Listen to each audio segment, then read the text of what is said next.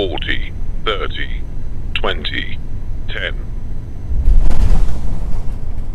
Всем привет, друзья! Это второй выпуск проекта Pilotcast. Подкаст доступен на платформах Apple, Spotify, Pocket Cast и Яндекс.Музыка. В этом выпуске вы узнаете, что будет, если пилот разобьется на тренажере, на каком самолете гражданской авиации крутили бочку и как испытывают Боинги. А расскажет нам об этом пилот-инструктор Иосиф Эдуардович Зак. Поехали! Pilotcast. Сегодняшняя тема – разговор с инструктором. А, как люди становятся инструктором, особенности работы инструктора и так далее. Иосиф Эдуардович выполняет полеты на многих типах ВС. У него есть допуск к полетам на Боингах 757, 767 и 787. Ну что ж, Эдуардович, я все правильно сказал? Да, все правильно. Действующий допуск на эти три типа ВС.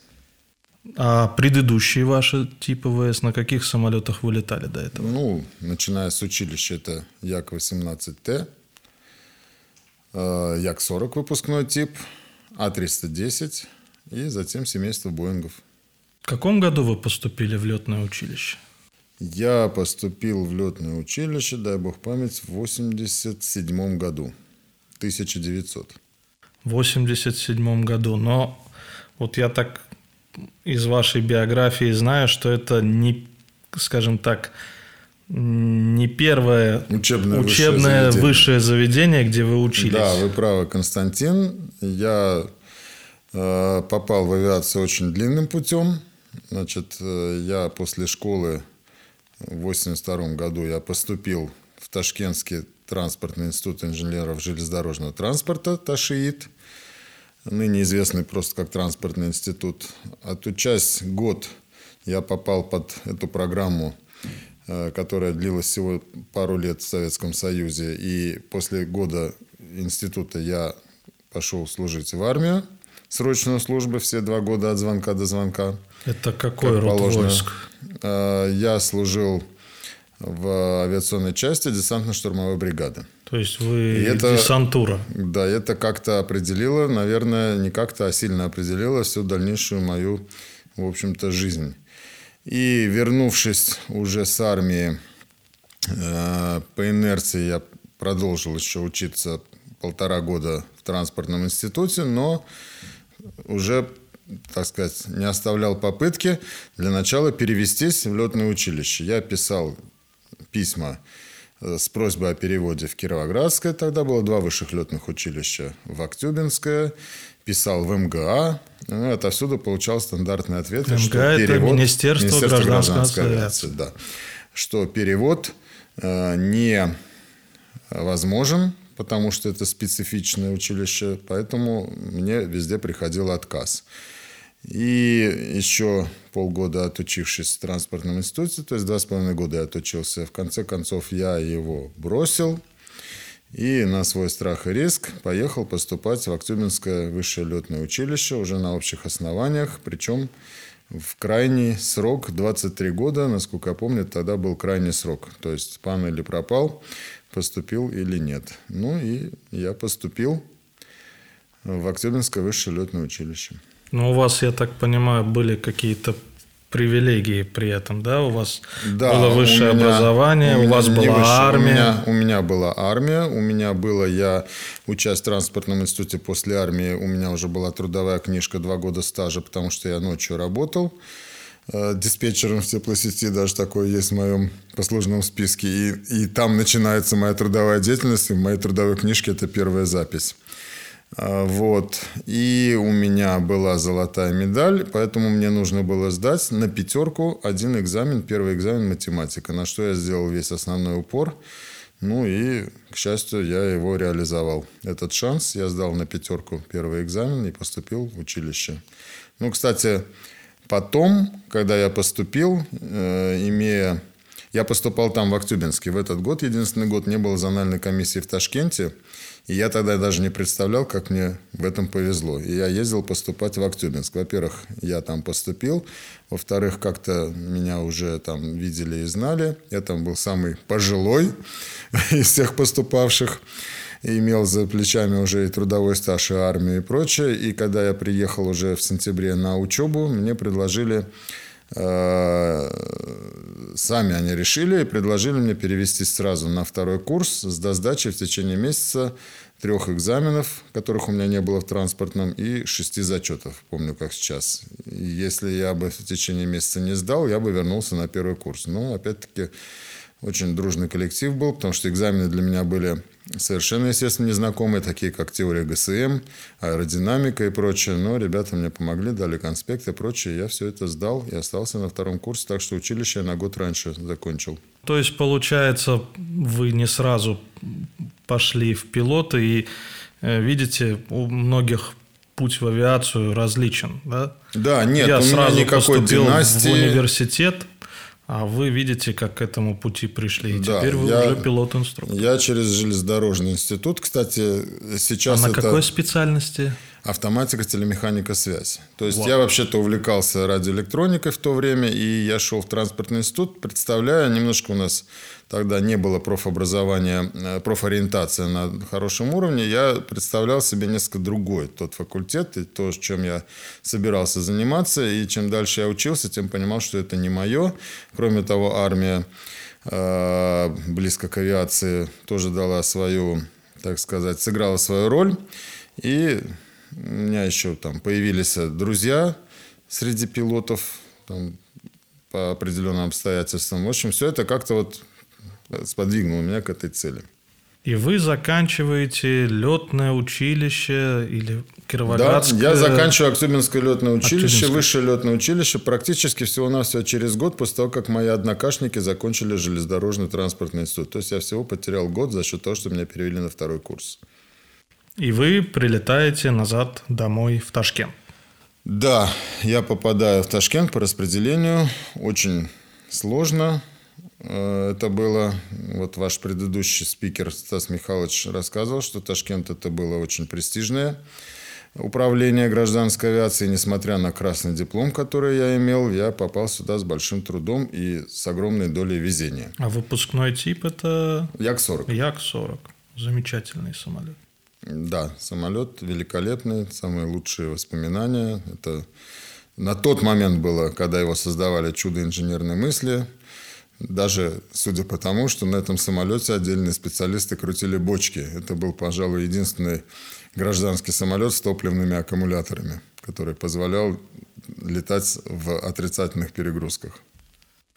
Да, хорошо, что мы не делаем бочки. Времена не те. Времена не те, да. Абсолютно. Значит, Як-40. Это советский тип самолета. Дальше сразу же... Опять, ну вот в те молодые годы э, как-то чертовски везло. Авиакомпания начала осваивать западную технику и создался элитный отряд А-310.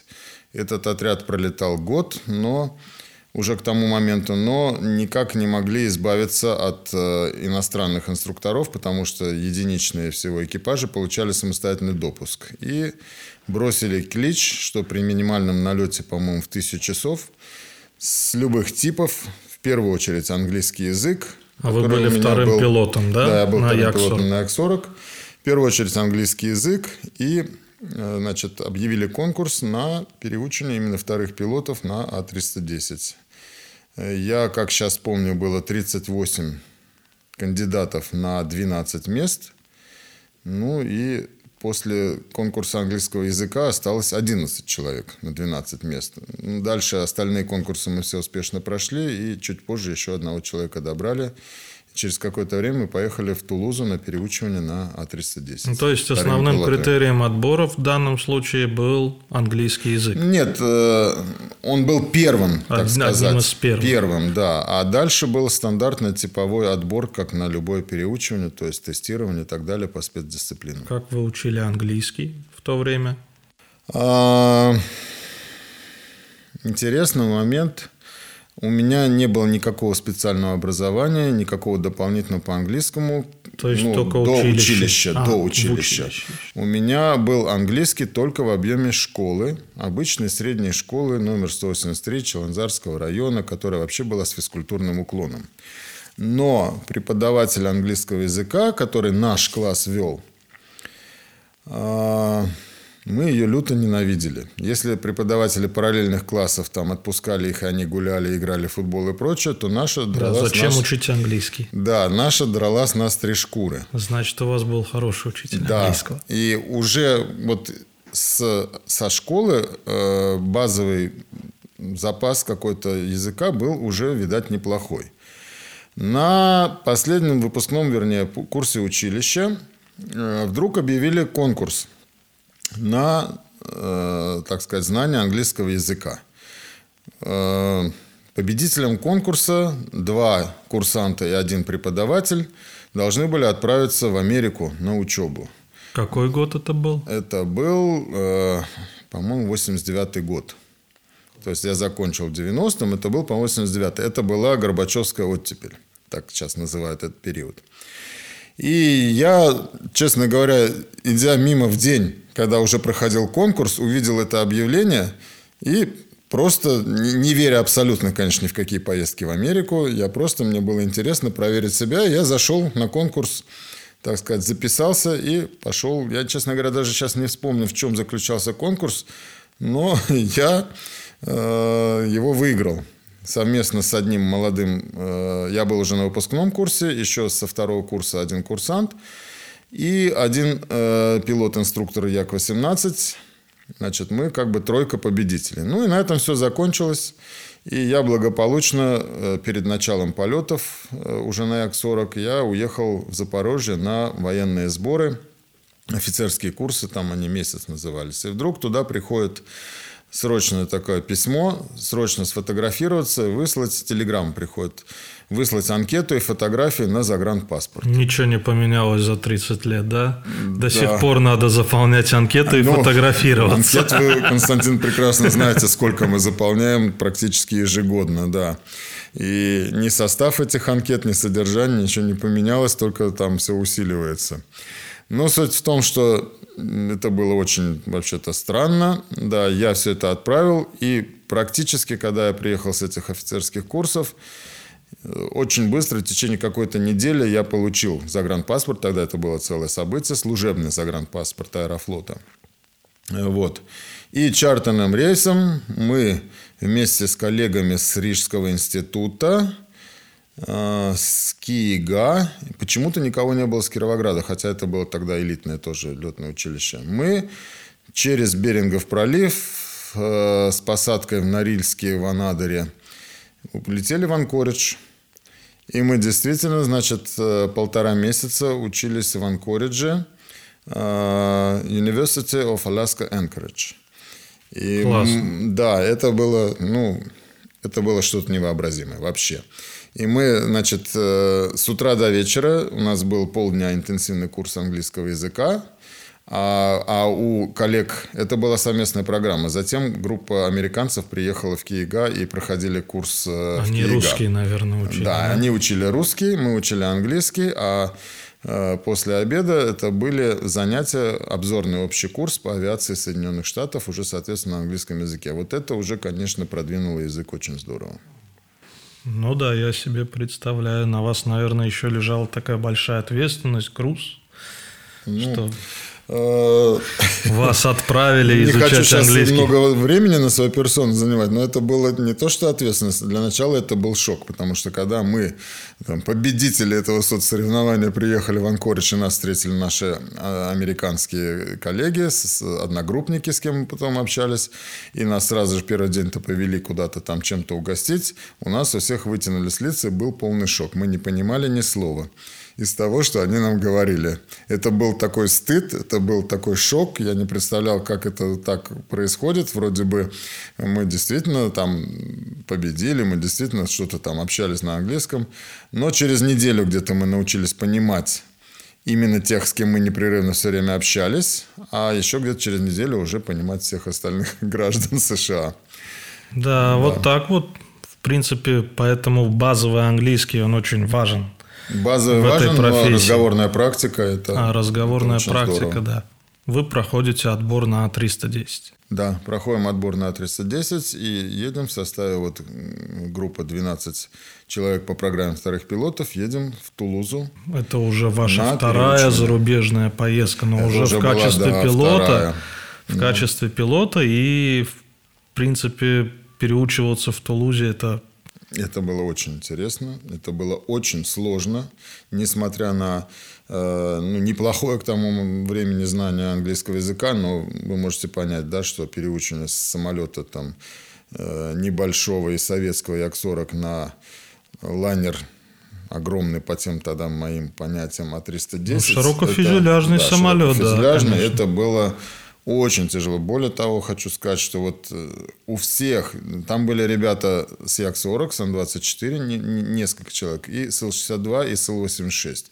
Поголовно у всех была повальная бессонница в процессе переучения. Потому что вот по себе закрываешь глаза, начинают моргать лампочки, звучать сигнализаторы и прочее, прочее. И, и просто была поголовная бессонница. Мы все ну, это было шоковое переучено. Вот именно из-за того, что такой большой скачок был. Это было сложно, я не скрою, там, это было сложно. Дальнейшие переучения уже были намного проще, потому что это, скажем, были близкие по типу воздушные суда. Но вот это переучение, это было очень сложно. Сколько вы летали на 310?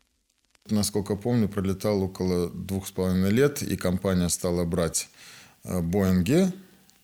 И э, как бы часть пилотов СА-310 решили переучивать на Боинге. Это произошло довольно быстро, поэтому я со вторых пилотов на СА-320 переучился, пошел на переучение, прошел отбор.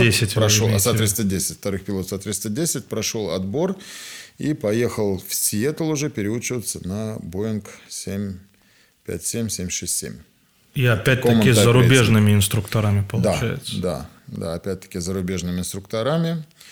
Несколько другая школа переучивания. Несколько это все по-другому происходит, нежели в Airbus. Но это уже было как-то более знакомо, это уже было более мягко. И не, не, могу, не могу сказать, ни, ни одно переучение не может быть простым и не может быть легким. Это либо чьи-то заблуждения, либо бравада. Нет, это было сложно, но это было все-таки намного проще, чем переучиваться в первый раз Як-40 на 310. Ну и, соответственно, ваш карьерный рост начался на Боинге 757 да, и 767. Уже командира Вы... я велся на Боинге. И, и дальнейшая инструкторская работа, все это было на Боингах.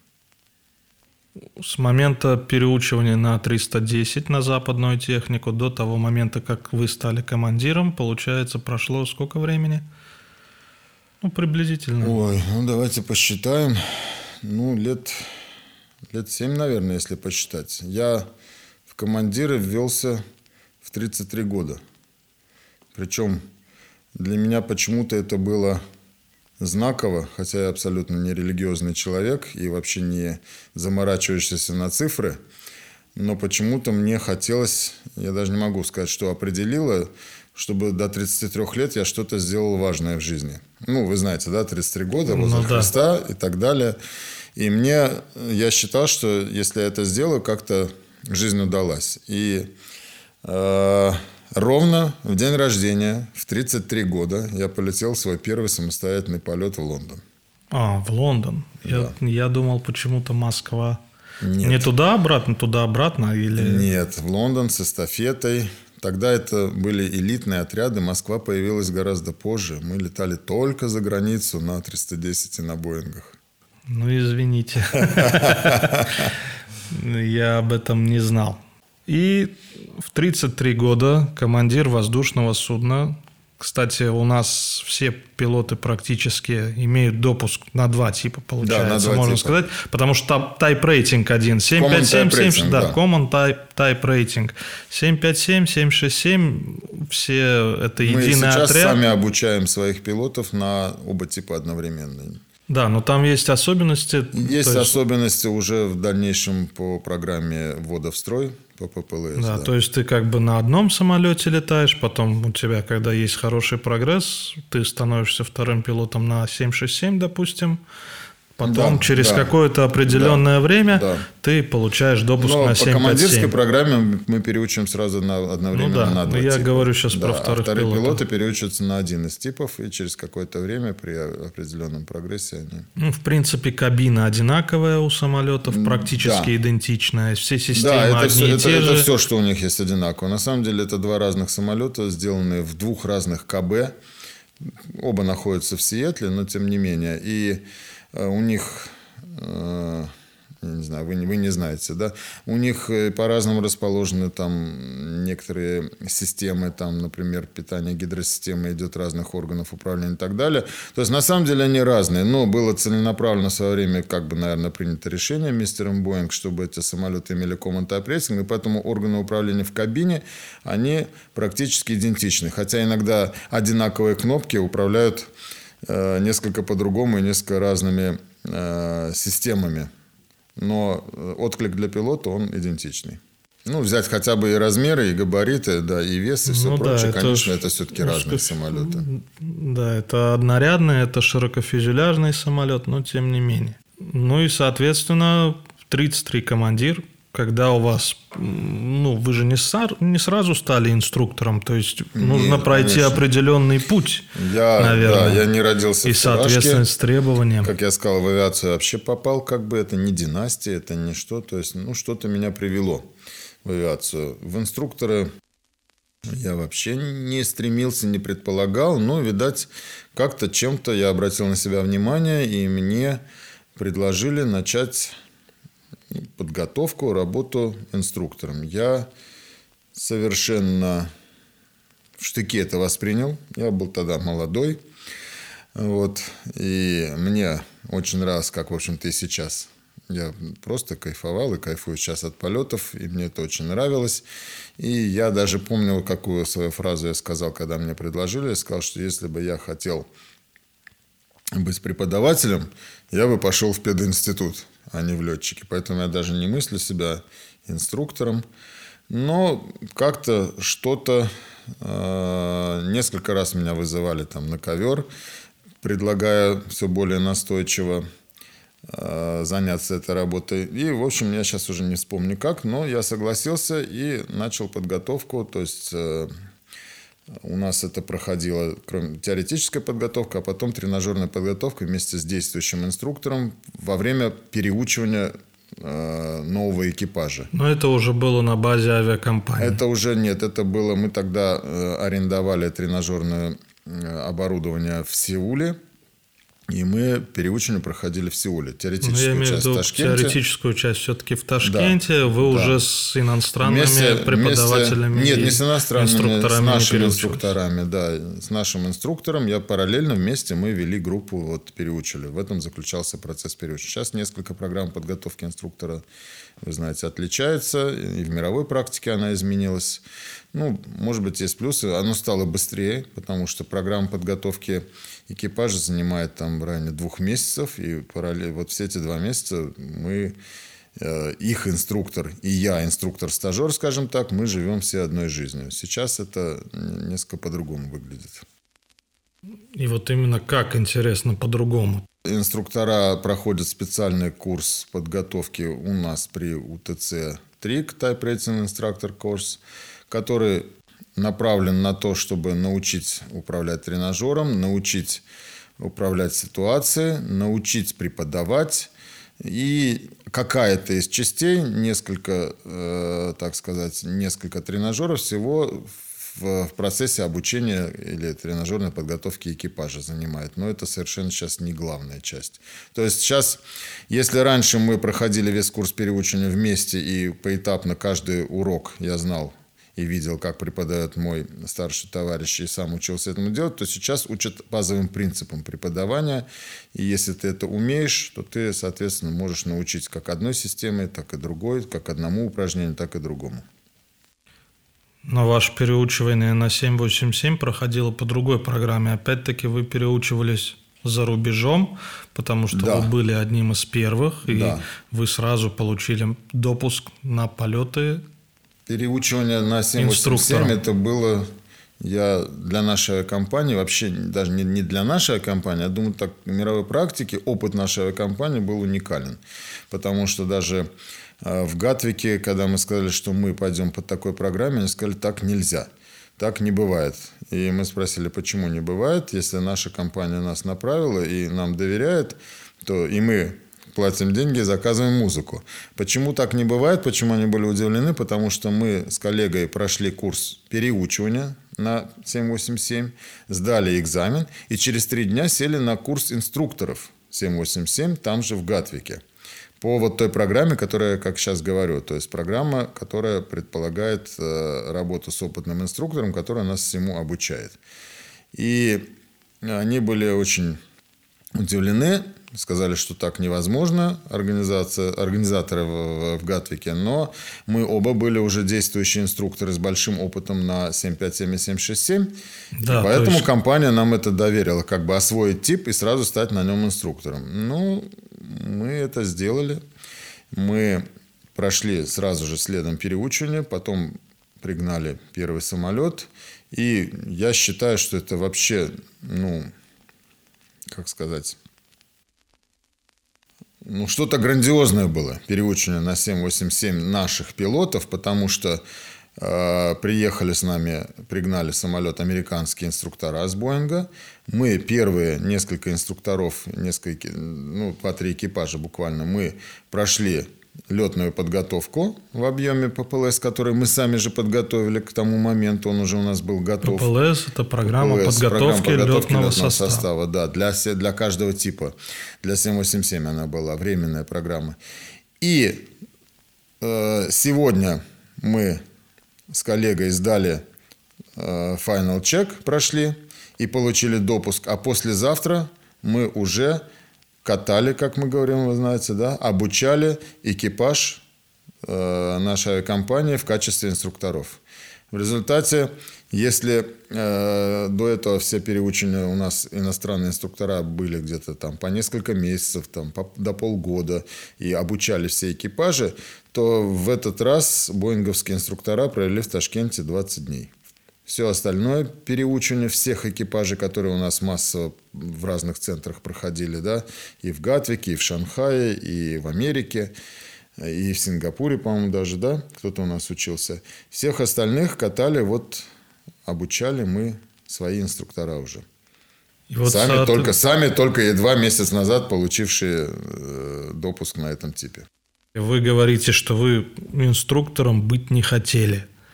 И как-то у вас так получилось, что вы все-таки э, прошли этот путь. Вы, э, как вы думаете, есть вообще какие-то у человека качества, которые присущи инструктору? Скажем так, моя мысль такая – Может ли любой командир воздушного судна стать инструктором, или все-таки для этого нужны какие-то предпосылки? Ну, я вас понял. Наверное, не наверное, однозначно нет. То есть ты можешь Ну, быть хорошим даже не пилотом, командира. но инструктором ты никогда не сможешь стать, к сожалению. Да, да. Это, это... Я даже больше скажу. Да- Даже, например, вы со мной согласитесь, может быть прекрасный второй пилот, качественно выполняющий свои обязанности, который ну, никогда не станет командиром, и у нас таких много, ну, немного, но есть такие, и они не стремятся, эти люди. Он, вы знаете, да, ability pilot in command. Вот нет у него этого. Он делает четко профессионально свое дело, но он не может управлять экипажем, э, разделить груз ответственности, там, принять решение. Это не его. Тем не менее, он прекрасный пилот, и это не умаляет его достоинства. То же самое и с инструктором. Прекрасный, замечательный командир не всегда может научить то, чему он... э, научить тому, что он прекрасно делает сам. В принципе, да. У кого-то это может быть просто даже в крови летное мастерство. Человек может даже, вы знаете, есть летчик люди, которые, от Бога, да? Да, летчик от Бога, который, может быть, даже там и невнимательно, я не буду там сейчас говорить, не читал, но невнимательно читал РЛ, ему это и не надо, да. Не дай Бог, конечно, чтобы столкнуться с тем, что что-то откажет, когда нужны знания, но как пилот, пилотирующий, он может быть великолепен вне зависимости от э, багажа знаний, правильно? Ну вот. да, чувство самолета пятой точки. Да, да Ощущение да, да. полета. Да, это, конечно, многого стоит. И такой вопрос. Я так понимаю, у вас за плечами ну, не тысячи, наверное, сессий, проведенных на тренажере, но ну, сотни однозначно. Сотни, сотни однозначно есть, да? Я провел ну, десятки, наверное, переучиваний на Boeing 757 и 767 в свое время. То есть э, у нас не так много было инструкторов, и мы какое-то время, несколько лет, пару лет, я бы сказал, я месяц через месяц жил в Сеуле, потому что мы там проводили переучивание, у нас еще не было своего тренажера, и получалось, что мы группу закончим, приезжаем и э, занимаемся вводом в Ташкенте летной, летной практикой, а потом через месяц опять едем брать уже следующую группу. Поэтому, да, это было, был, был момент, когда мы э, остановили в компании Ил-62, Ил-86. Это было очень сложно, потому что в основном все были возрастные пилоты. И переучивать, конечно, их было с советской техники непросто. Ну, я сейчас боюсь соврать, но там что-то около 60 человек мы переучили, практически никого не потеряв. При вот э, том, что остановили целый флот, это было тоже очень здорово, мы не потеряли пилотов, но переучить было сложно. И мы два, а то и три инструктора сидели, вот я говорю, с группами в Сеуле месяц через месяц. Поэтому, ну, я не считал, но десятки ну, сотни, наверное, сотни, наверное, сессий, сотни, сотни сессий, сессий, да, и многие десятки переученных пилотов а, и тренажерная подготовка, то есть периодичная, первоначальная подготовка, как мы говорим, и тех, кого я вводил уже в строй и вторыми пилотами, и командирами, их очень много, да. И как часто вот на таких сессиях, на тренажерных пилоты разбиваются или происходит, скажем так, Crash. Иг- crash, игрушечная катастрофа, когда ну, э, экипаж ну, или не часто. отдельный? Не часто. Я скажу не часто, да, потому что все-таки мы берем на переучивание не, не с улицы, это раз. И все равно у нас, вы знаете, есть строгие очень критерии отбора. То есть мы берем людей, которые умеют летать на предыдущем типе хорошо, которые знают теорию там, во время отбора, показывают необходимые знания. Поэтому люди садятся на другой тип самолета, но это пилоты, это не вчерашние школьники. Вот, и поэтому я не скажу, что далеко, совсем не часто бывают какие-то crash и в учебных сессиях тренажеров. Вы знаете, что crash и в, э, в при проверке, при проверке они... да, при sim check е они недопустимы, да. Если человек допустил crash, то он тренажерную проверку не прошел. Он не да. проходит да. и какие-то... Не, говоря, не говорит о том, что он потом его увольняет. И все, да, вы правы, есть процедуры. Э, восстановления, подтверждения своих э, э, возможностей, так сказать. Но данная тренажерная проверка уже считается непройденной. Бывало у вас такое? Были крыши на проверках? Вы знаете, у меня были сессии, когда экипаж получил оценку fail, но Кроме крэша есть много других критериев, которые, по которым оценивается сессия тренажерная. Были не так много, к счастью, и к моей радости, потому что это всегда это тяжело для инструктора. Если ты проводишь просто тренажерную проверку, да, кого-то плановую, да, э, периодическую, это одно. А если получает fail, например, на тренажере кто-то, кого ты обучал, и он не прошел final check, так называемый, это уже минус тебе в первую очередь, а не как инструктору. Значит, раз ты его э, вывел и подписал, что он ready for final check, то такого быть не должно было. Значит, что-то ты упустил. Ну, не припомню, не было у меня таких случаев, чтобы мои э, стажеры, курсанты завалили переучивания я не припомню. А чтобы в, э, в периодических проверках кто-то получил fail, когда я вел тренажер, такое бывало. Но не по причине crash а, по каким-либо другим причинам. Ну да, их на самом деле много может быть. Э, тренажерная подготовка – это обязательный элемент летной деятельности. Мы проходим тренажерную подготовку каждые три месяца раз в квартал, да? Ну, это, да, система обусловлена по нашим, нашими по правилами. Нашими да. правилам. Они основаны на бывших советских правилах, так сказать, преемственность. А, это далеко не у всех так. В среднем проходит раз в полгода. Но у нас ежеквартальные тренировки. Вы приходите на самолет и... Э, не на самолет. Вы приходите на... Иногда вы на самолет приходите, иногда на тренажер. И у вас э, стоит задача проверить экипаж. Вы, я так понимаю, сидите сзади, сохраняете полное молчание, да, при проверке, и там что-то на пульте ставите Строю пилотам, а пакости. строите пакости, да, а они потеют. Что вы при этом еще делаете? А, ну, чуть-чуть тогда углубимся, Константин, в этот процесс. Дело в том, что тренажерная подготовка состоит из двух видов. Это тренажерная проверка и тренажерная да, подготовка. То есть тренажерная проверка – это то, как вы сейчас сказали. Экипаж должен продемонстрировать свои умения. Я должен абсолютно беспристрастно нажимать, как вы говорите, кнопочки, но не просто так, что мне заблагорассудится, а согласно так называемому силябуса, с которым экипаж готов, э, ознакомлен, он уже готов к тому, какие отказы у него будут и прочее, он имел возможность это дома изучить и так далее. И я действительно молча должен это все э, как, как говорится, степ-бай-степ провести. И затем оценить, насколько грамотно действовали экипаж и э, в пилотировании, и в, выполнении процедур и так далее. Это тренажерная проверка. Также взаимодействие, да? Взаимодействие Не экипажа, должен так один называемый человек... CRM. CRM. Да. Вот.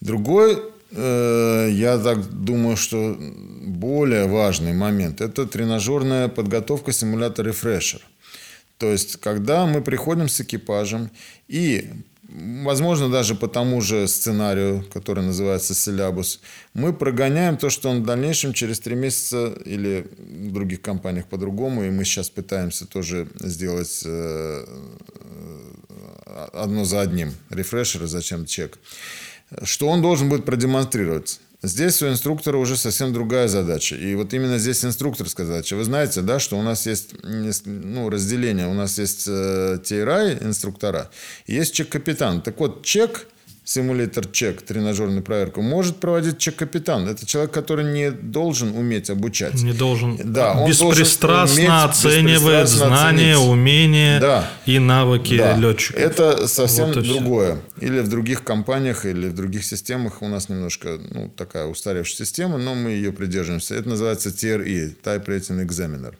А вот когда экипаж приходит на рефреш, вот тут уже работа инструктора, и поэтому чек-капитан не может проводить рефреш. Его не обучали быть инструктором в плане э, передачи своих знаний и обучения. Вот тут уже инструктор, может быть, даже по тому же сценарию делает отказы какие-то, вводит и прочие вводные.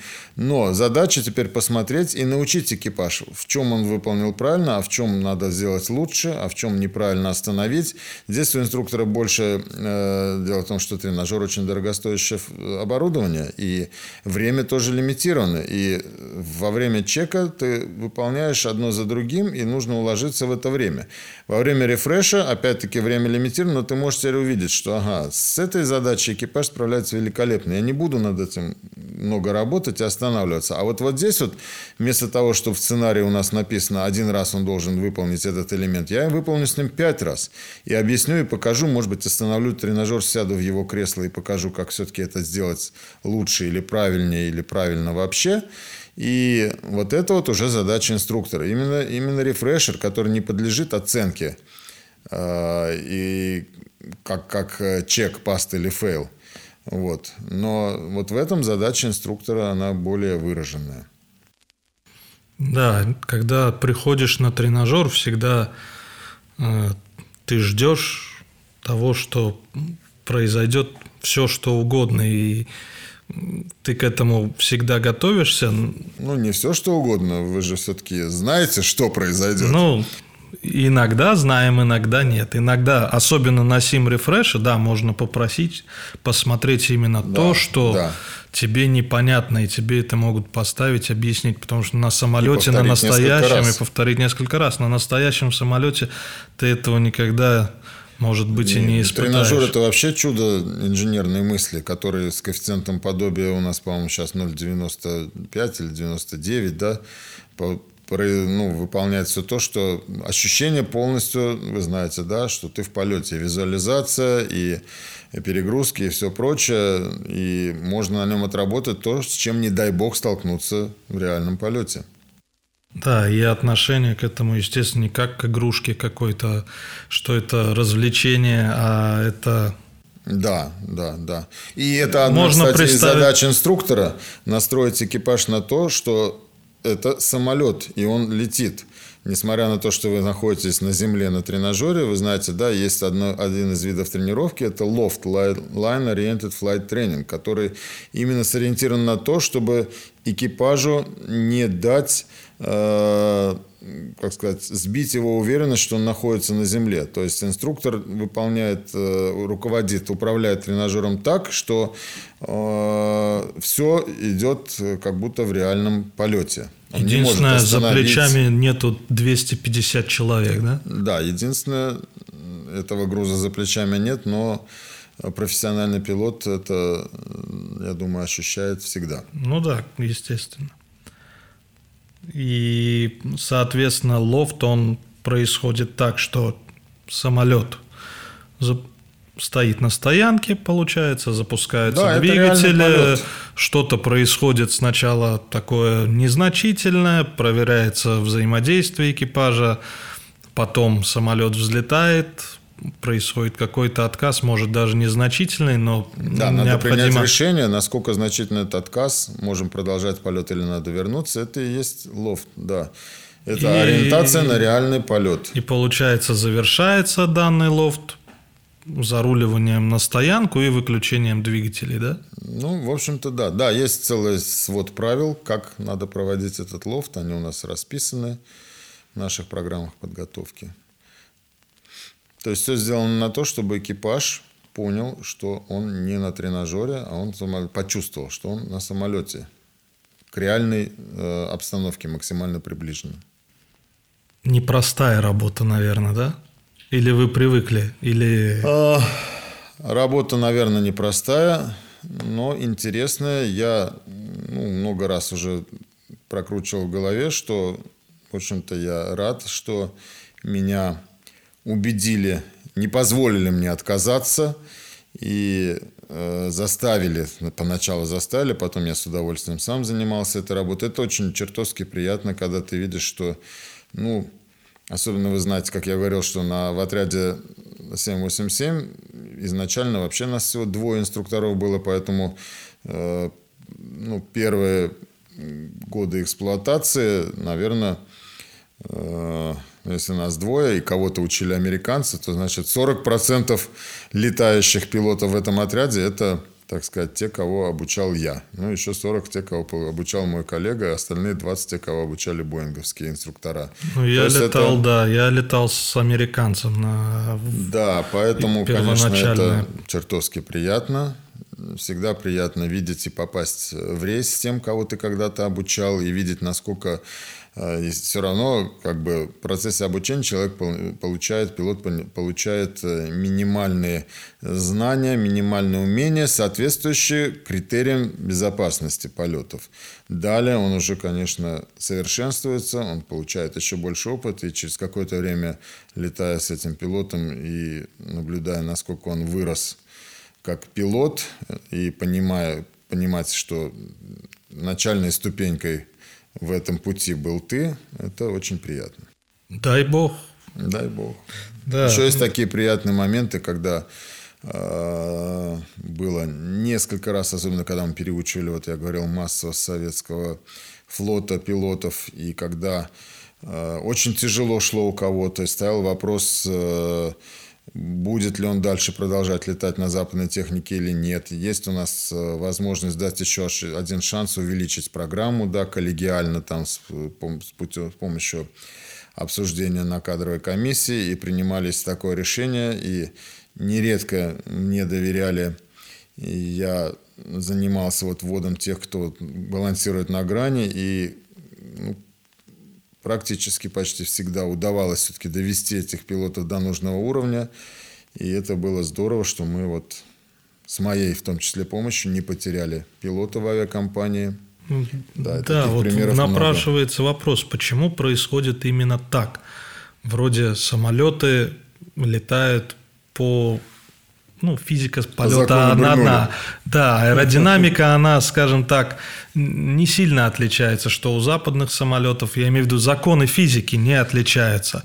Почему да. происходит так, что человек, который э, замечательно летал на самолете, скажем, Як-40 или другом типе воздушного судна, приходя на Боинг или Airbus сталкивается с такими проблемами, что он не может его освоить. Как вы думаете? Ну, я понял ваш вопрос. Причин несколько. Да, с одной стороны, все мы летаем за счет закона Бернули.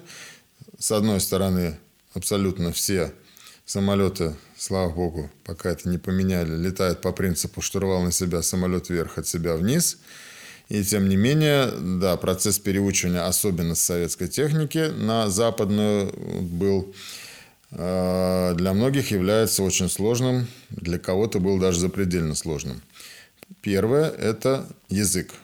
Недостаточно даже знать просто даже хорошо английский язык и уметь разговаривать, потому что в процессе переучивания вы знаете, что у нас вся документация, руководство полетной эксплуатации и прочее, все только на английском языке, все оборудование кабины на английском языке.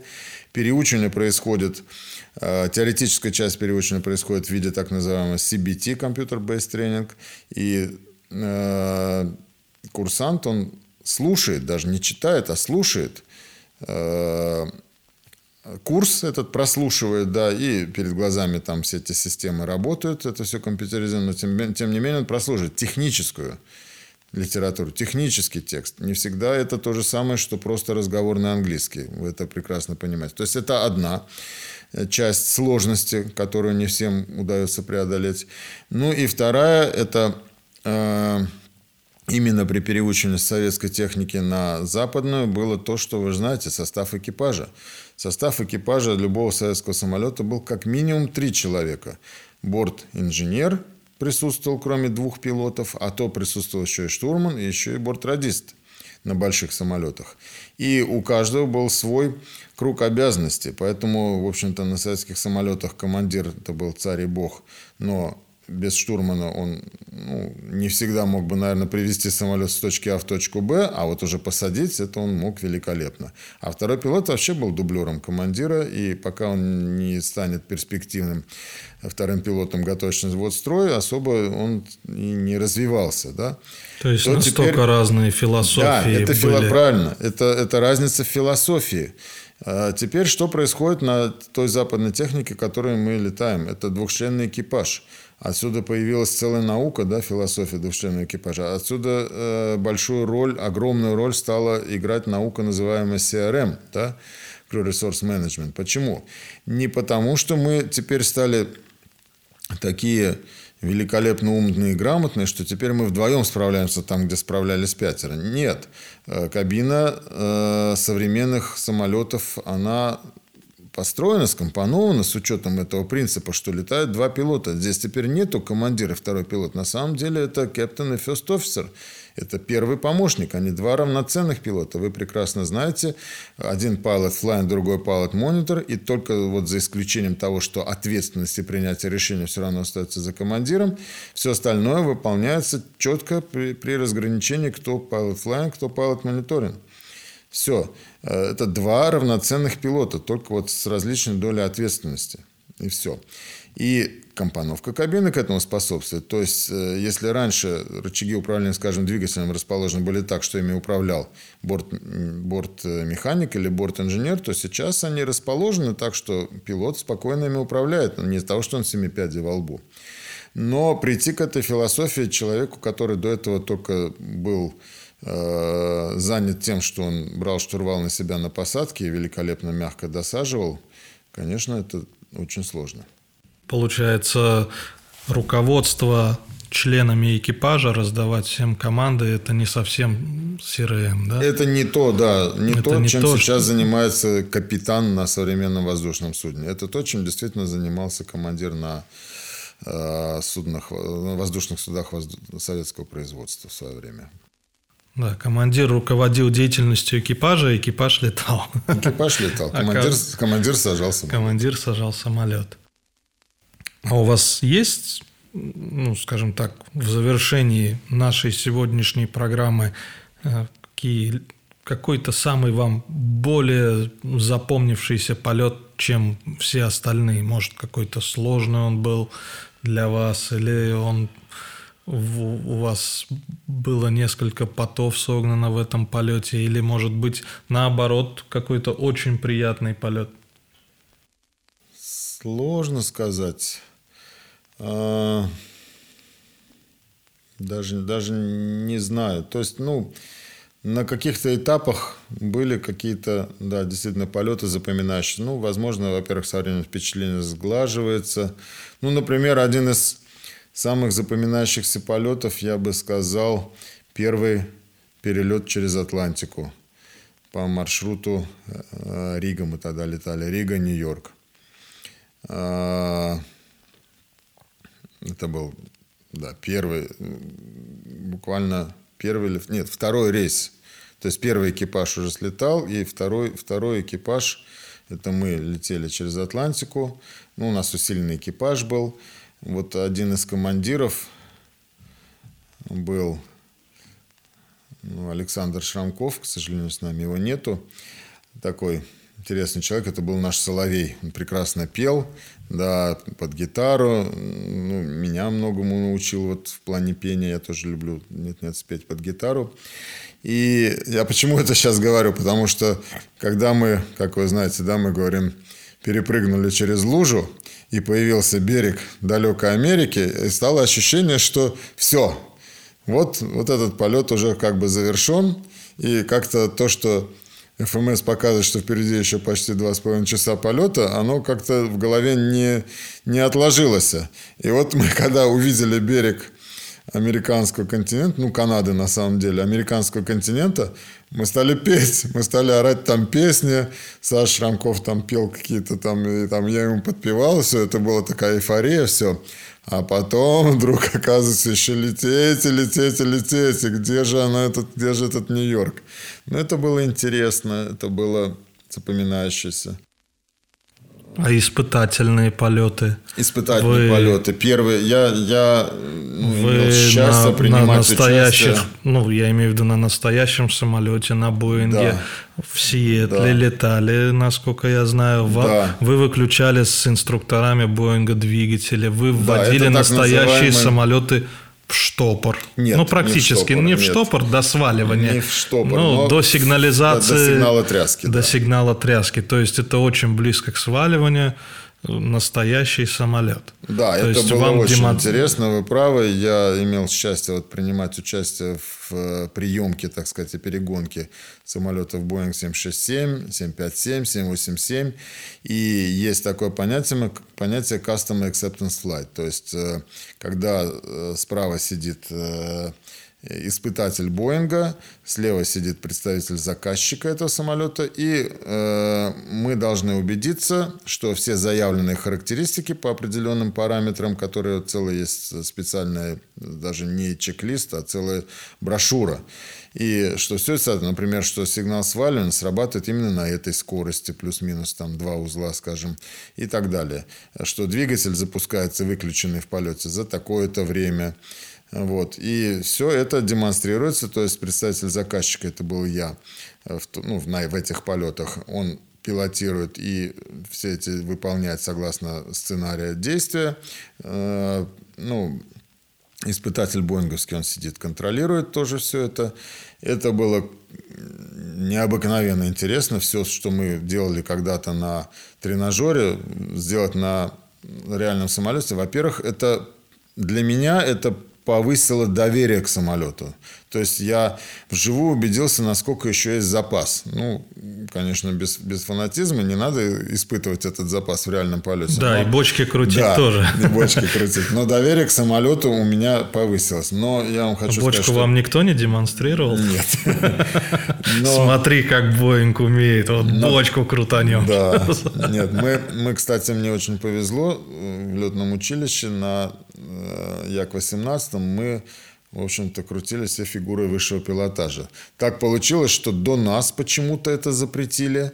И после нас через какое-то время, то есть это было, ну, в течение там нескольких лет, и я попал, вот когда в программе э, первоначального обучения были фигуры высшего пилотажа, поэтому и бочки, и мертвые петли, и все прочее мы делали, и штопор в том числе, да, это было, конечно, тоже здорово. Мне повезло, не всем, вы, наверное, уже это не проходили. Ну, да? я первоначальную подготовку вообще на Ан-2 летал, там только да, да, парашютирование. Да, да. да, это был пилотажный самолет, вот. И что я хочу сказать.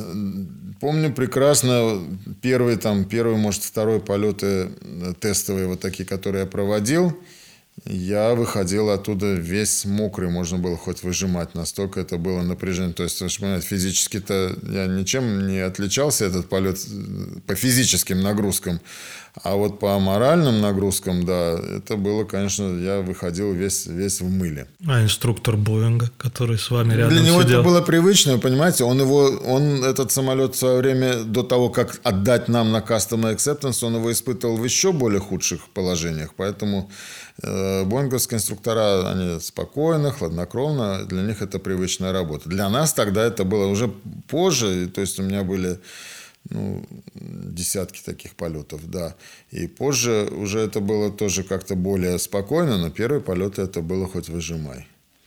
Ну вот, ну что еще? Еще, еще вот, наверное, вспоминается еще один интересный полет. Я сейчас не помню уже в каком году, я же говорю, у меня с датами не очень интересная особенность. С цифрами, как вы понимаете, хорошо, потому что у каждого пилота очень много цифр в голове, а вот с датами не очень. У меня с лицами не очень. Я вот лица плохо запоминаю. Например. Да, если вы помните, было такое понятие «арабская весна». Несколько лет назад в арабских странах прошли вот такие вот цветные, как их там называют, революции. И такая подобная революция была в Египте. Ну, революция, не революция, были беспорядки – конкретные беспорядки. И нас отправили два экипажа, мы полетели в Каир э, вывести, эвакуировать наших граждан. Вот это был тоже запоминающийся полет. Чем он был запоминающийся? Потому что в день вылета, накануне мы готовились в Каир, готовились все другие аэропорты э, Египта. И в день вылета э, практически вот не в день вылета, а к моменту вылета ситуация там резко накалилась и ухудшилась. И поэтому, вылетая, мы, честно говоря, даже не знали, где в конечном итоге мы сядем в Египте. То ли в Хургаде, то ли в Каире. То есть мы летели ну, в такую объятую беспорядками страну для того, чтобы вывести действительно наших граждан. И благополучно приземлились в Египте. Уже все, э, кто должен был улететь с нами, там ни билетов, конечно, ничего не было. Это, это дипмиссия наша, и граждане, кто там были, все уже были в аэропорту. Слава богу, благополучно добрались. Люди рассказывали, как они добирались. Кто-то добирался по, по, по пару по два дня, там, ночами передвигаясь, там, днем где-то отлеживаясь даже. Даже такое происходило. В общем, они много натерпелись, и мы благополучно, слава богу, их всех вывезли. Э, это тоже был один, наверное, из самых запоминающихся рейсов. Ну, чем, видимо, чем больше опыт, тем человек э, растет, скажем так, по карьерной лестнице становится вторым пилотом, командиром, инструктором, тем сложнее иногда появляются у него задачи. Соответственно, опыт больше и э, все, что о чем вы сейчас рассказали, это все благодаря тому, что вы инструктор. Я думаю так. Ну, как какая-то, да, часть То есть... сыграла, да, эту роль, да. Ну, поскольку э, рейс был туда, куда мы не летали, инструктор был необходим на борту. Это ну и испытательные том, что, полеты том, тоже что, простого да, командира не отправят. Да, да. И поэтому я думаю, что это ну, для меня лично работа инструктором это вершина айсберга в, в, в летной деятельности, по крайней мере, в моей. Ну, посмотрим, как это будет, конечно, да? Ну, это, На, да, это занимает, это занимает еще и, конечно, и много времени, и персонального времени, кроме полетов, э, и кроме того удовольствия, которое ты получаешь от полетов, есть много и рутины. Э, сказать, что это минус инструкторской работы, нет, без этого ничего никак не получится отделить эту рутину от э, летной работы у инструктора, но э, ну, это здорово. Да. Это здорово помогать людям освоить новый самолет, помогать им, не учить, потому что, ну, в основном, еще раз я говорю, уже мы берем грамотных пилотов. Но... И основной вид подготовки – это самостоятельная подготовка. Абсолютно верно, это записано в наших документах. Да, если ты будешь надеяться, что, ну, вообще любой пилот будет надеяться, что он придет, его научат, это абсолютно ошибочное мнение постоянная работа над собой и самосовершенствование – это основная... Да, инструктор направляет, помогает. Инструктор не может вот сделать чудо, сотворить. Да, чудо творишь ты сам. Именно этими словами мы закончим этот выпуск. Я благодарю всех за прослушивание. С вами был ведущий проекта Константин Кочнев. До новых встреч.